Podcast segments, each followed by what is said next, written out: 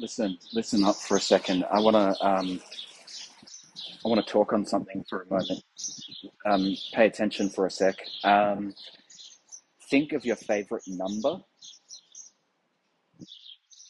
and now anyone whose favorite number is an odd number, you're a little weird. I'm going to roast you for a second because you're a little twisted. You're a little wrong in the head. Like an odd number as your favorite. How? Why would you choose an odd number? Most normal people would choose two, four, eight, or a multiple of ten or six. That just like it. Why would you? I, I bet there's someone listening. Um, favorite number thirty-seven. Why? Uh, yeah, just I don't know. I'll still like you. You guys, I'm being a little hard on you right now, but I still need you as listeners. Like I can't afford you guys to to um, ask you guys to unsubscribe. So um, I'll still fuck with you guys as listeners, but you're a little weird, man. I'm not even gonna lie. You're a little weird.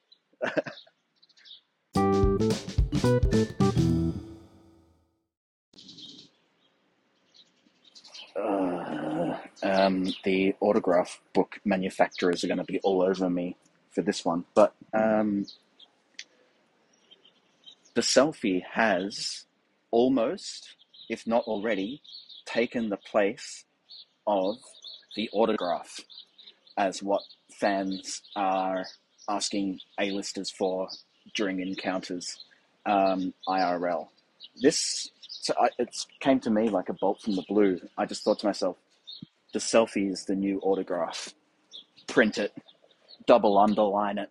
Uh, it's true. Um, think about it. Um, when did you buy your children autograph books? Do you still have an autograph book? And if you were to meet Harry Styles, what would you be more likely to do? And be honest, would you pull? We're all walking around with these little rectangles of black glass in our pockets now, guys. We've got them on, on us all times.